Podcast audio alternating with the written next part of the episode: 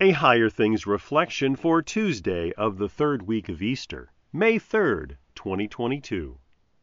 In the name of the Father, and of the Son, and of the Holy Spirit. Amen.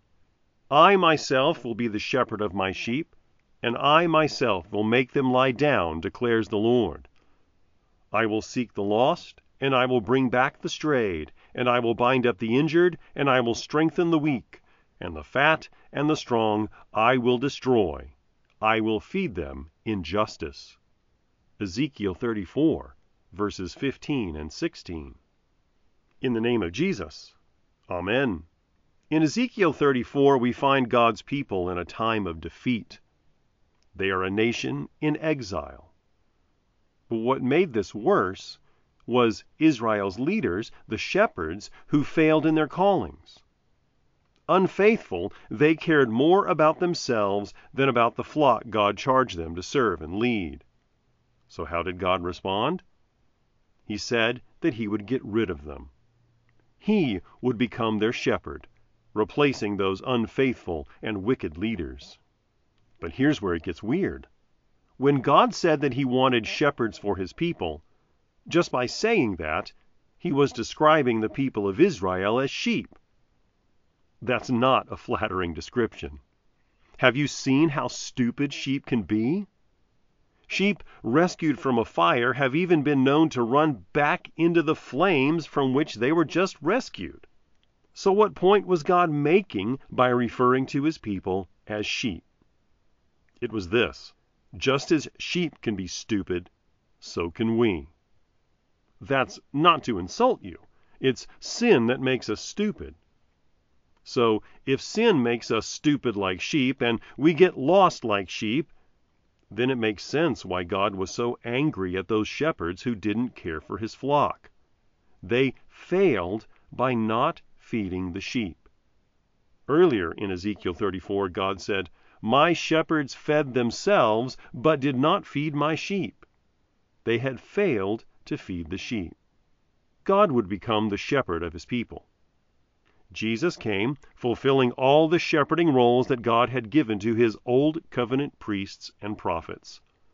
He is the good shepherd, fulfilling the old covenant, all while ushering in the new. And so, this shepherding and feeding of God's flock takes place in Christ's church, today through your pastor. That's how the sheep, the flock, hear the voice of their shepherd today. As you gather together with fellow sheep, Jesus cleanses you of all the sins you've fallen into. As he cleans you, he promises you, I give them eternal life, and they will never perish. In the name of Jesus. Amen.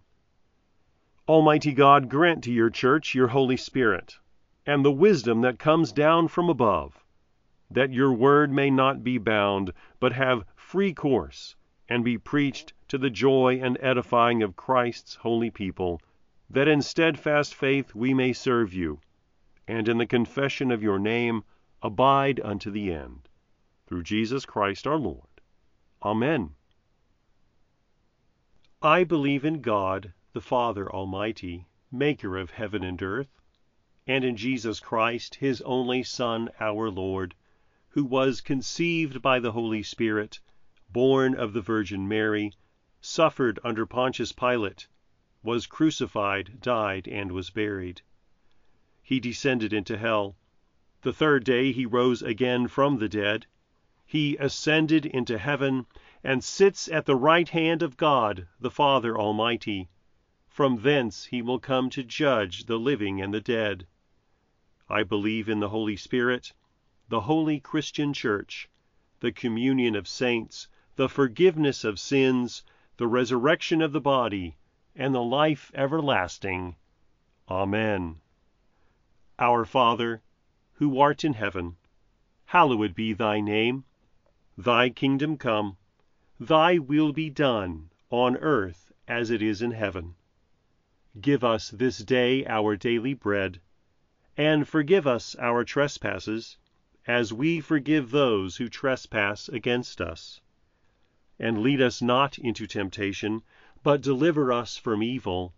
For thine is the kingdom, and the power, and the glory, forever and ever. Amen. I thank you, my heavenly Father, through Jesus Christ, your dear Son, that you have kept me this night from all harm and danger, and I pray that you would keep me this day also from sin and every evil, that all my doings and life may please you. For into your hands I commend myself, my body and soul and all things. Let your holy angel be with me, that the evil foe may have no power over me. Amen. Higher Things Daily Reflections are free, just like the Gospel, but they exist and grow from your generous contributions. All donations are tax deductible. If you would like to contribute to the work of Higher Things and support these daily reflections, log on to www.higherthings.org slash reflections for more information.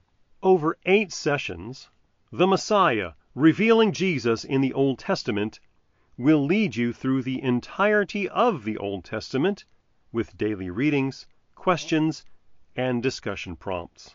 After a brief introduction that reviews Christ's earthly ministry, you will dive into the heart of the holy books that have spiritually nourished God's people from creation to today. The Messiah, revealing Jesus in the Old Testament, now available from Concordia Publishing House.